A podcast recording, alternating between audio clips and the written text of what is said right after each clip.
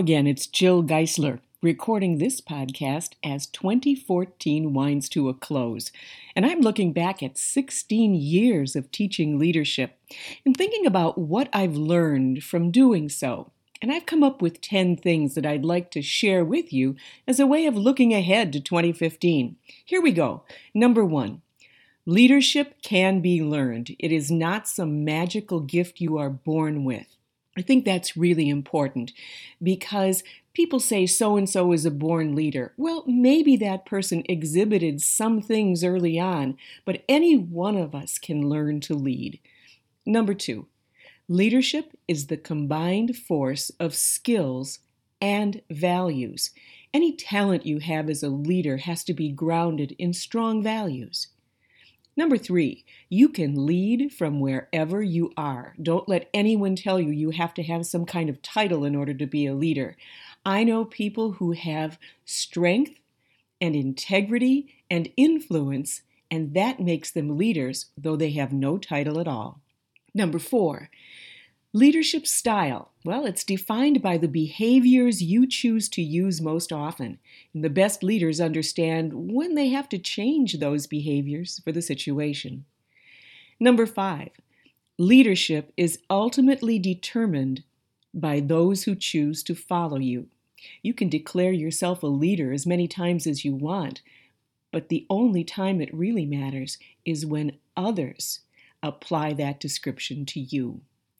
Number six, the best leaders read people and read situations accurately, and they respond in ways that improve the status quo. That's why people are so eager to follow them.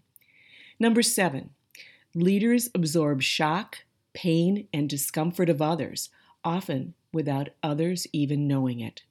Number eight, it is harder for a tough leader to learn empathy than for a compassionate leader to learn toughness, but it's possible. For some reason, I've discovered that tough leaders really have to work hard to open their minds and hearts to the concerns of others because they really do feel that strength is their most important quality. Empathy comes second, but when it comes, it's good. And Empathetic leaders, compassionate leaders, are more easily persuaded to toughen up when you tell them that if they don't, they're bound to let people down. Number nine, leadership and integrity are inseparable. I don't know how to say it any other way. You cannot be a leader if people cannot trust you.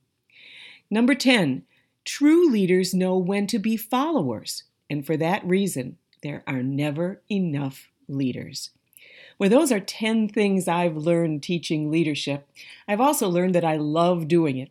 And that's why in the year ahead, I'm changing my status at the Poynter Institute from senior to affiliate faculty so I can focus more on teaching in organizations. Now, these podcasts will remain here for you, as will be my writing. I'll be doing that as well. And you can find postings on my Facebook page, Work Happy, What Great Bosses Knows Facebook page and also on jillgeisler.com. Let's continue to lead together in the year ahead. Lead, learn, and laugh. I wish you the best. I'm Jill Geisler.